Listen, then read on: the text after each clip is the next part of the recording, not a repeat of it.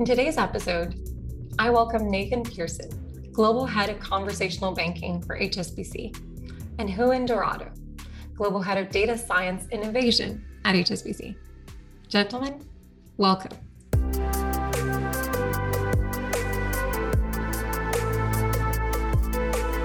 When you're doing innovation, you're doing at a fundamental level a mindset shift. And that cannot be easy in an organization that it operates in multiple different countries, serving multiple different cultures, different states of maturity on technology.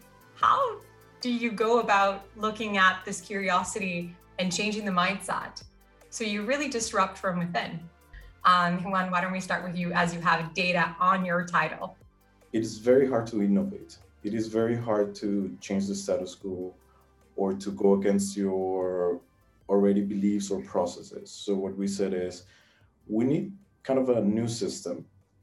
So how, how we kind of operated, as we said, we have a team now that we're trying to shield them a bit from the preconceptions or uh, current hypotheses or current methods. And we say, okay, let's first understand what you can build or what you should build, thinking about the customer and the services that we offer or what they need, but leverage technology to build something unique and new, right? So we, we think about it as more like applied data science, and the innovation part is thinking about new applications for our customer. So things like chatbots or uh, conversational banking experiences is a great example. So that has been a little bit of our, our approach that has worked quite well uh, in the past, let's say, a couple of years, which is trying to really learn from the big applause from corporate, big corporates, but also from how startups approach a problem. I think often I say innovation is about first realizing who you are and a little bit about realizing and paying attention to who everybody around you is, including your partners, your business lines. So, one of the things you guys floated around in a jargon that we try to break here at the podcast on the Voices of Data community is chatbot. We have a bit of a fun play that we always ask somebody in the show to explain a word to a 10 year old. So, Nathan, how would you describe a chatbot? To a 10 year old? Yeah, I mean, I've never had this conversation with a 10 year old, but um, I, I, was thinking about this the other day. It's quite a difficult one, but I'll, I'll do my best. Um, so, I mean, a chatbot is really just um, a computer that's it's able to have a conversation with a human, but using our own like natural language. So, in English and French and Spanish, whatever language you speak, it's actually being able to just communicate with a human just through language. It's not clicking on buttons, it's not that, it's just being able to talk or type. And that computer being able to understand and respond.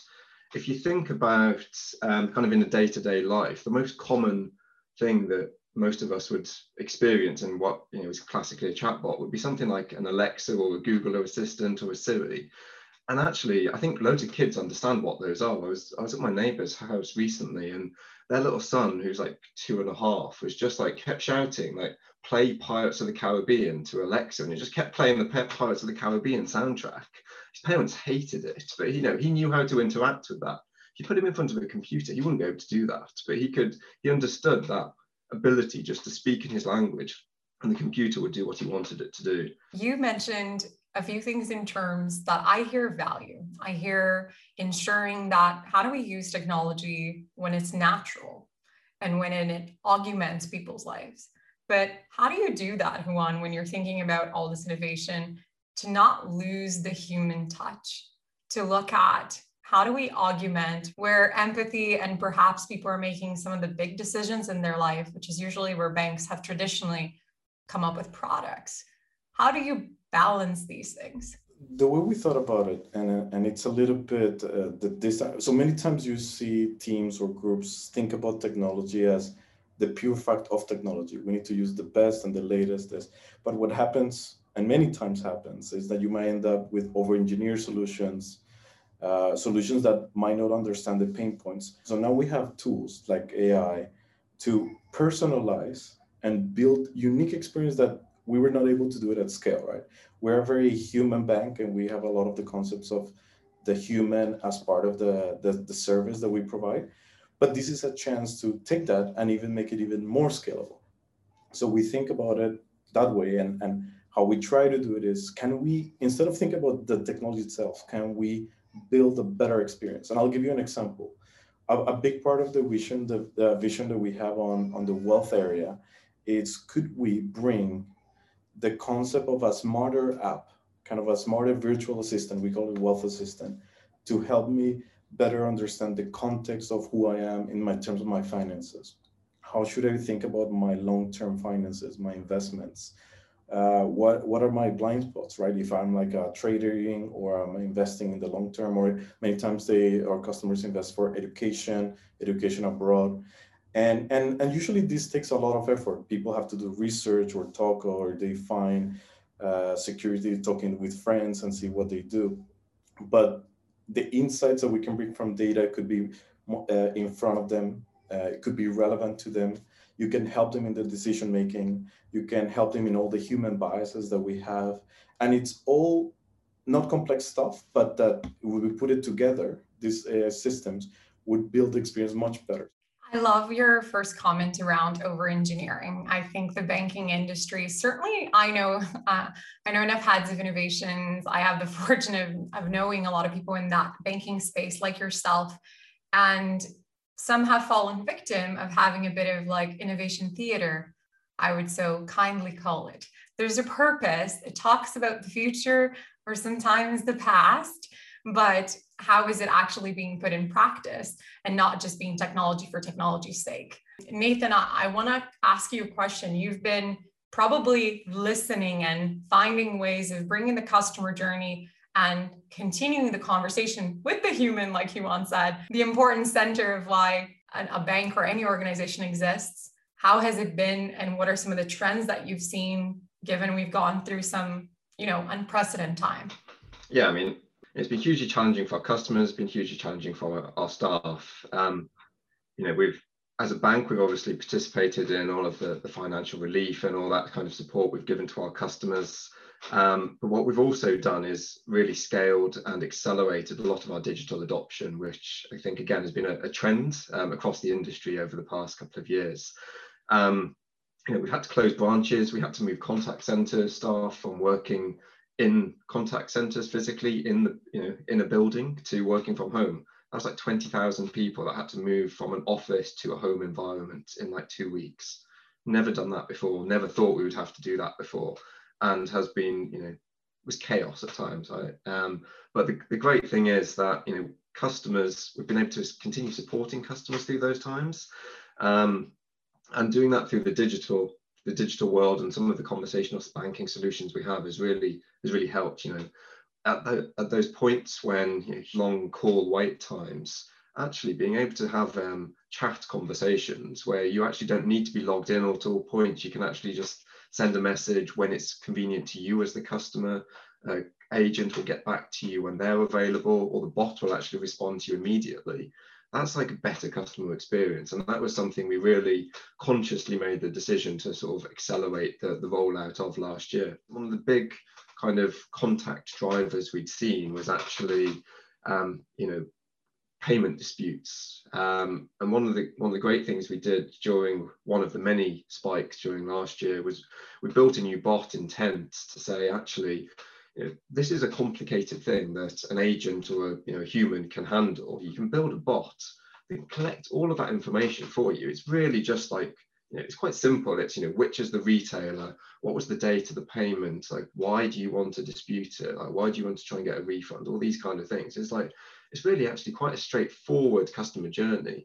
Um, and what you can do through conversational AI is really build something like that quickly. You don't have to think about you know, building a digital web page with all of the UI UX considerations. You've already got a bot. It's actually just training the bot to talk about something new. Um, so that was something we managed to roll out very quickly. Um, and that bot you know, collects all the information, then it hands over to a human agent. So the agent already has all the information they need, but can have that empathetic conversation and say, you know, hey, Juan, actually, really sorry to hear, you know, your holiday to the Maldives got cancelled. Um, you know, what else can we do to help you?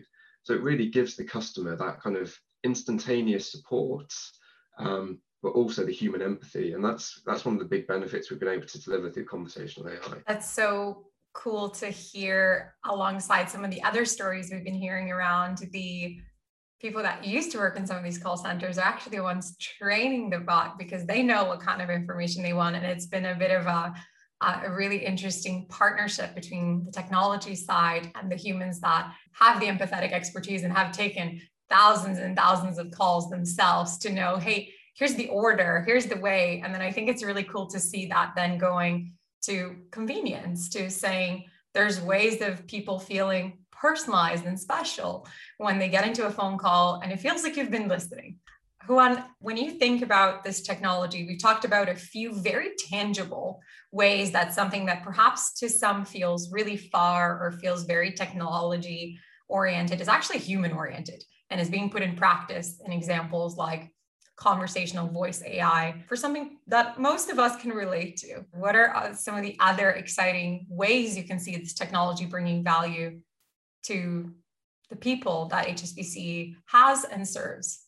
So things like uh, a, a, lot of personalization across the experience, uh, a lot of predictive personalization. So based on something you do or who you are, we might be able to improve what you see or or this, uh, or uh, remove information so you don't have uh, let's see decision overload, information overload, and uh, and and and I would say that continues this trend. A lot of in the back office as well. So there's a lot of work on augmenting our staff, making them more efficient, process automation. So there's tons of applications that we're working on. Things like OCR, speech to text, are improving by the day. So it's more the the creativity, how we use it to improve those processes.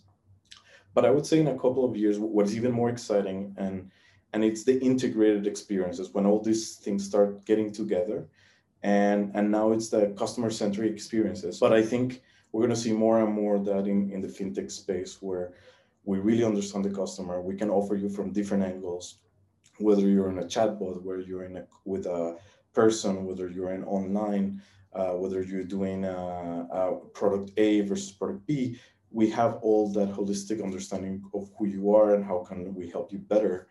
And and in a way i think this will translate into many industries as well as in instead of selling services and products, I think we're going to be selling more like experiences. What is the experience, uh, uh, the financial experience that we can offer customers? I couldn't agree more. And you touch on one of my favorite topics that underlies all of this, which is identity uh, and understanding. And I think that the data and identity story goes hand in hand around custodianship. Who do you effectively trust to manage whatever is valuable to you or of creation of value in that future that you're talking about of connectivity and how are you then just you know taking care of me? Like you have taken care of my money my house my kids education.